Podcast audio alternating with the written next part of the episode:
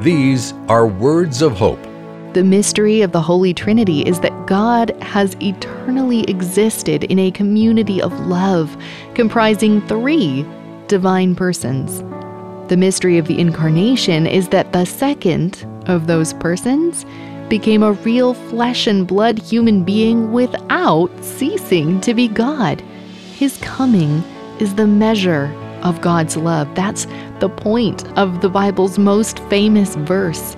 John 3:16 doesn't just say that God loves us, it says he loves us so much that he gave his one and only son to save us. All we need to do is believe in him. You've been listening to Words of Hope. Download Christmas devotionals and activities for kids and adults at woh.org/lessons. That's woh.org/lessons.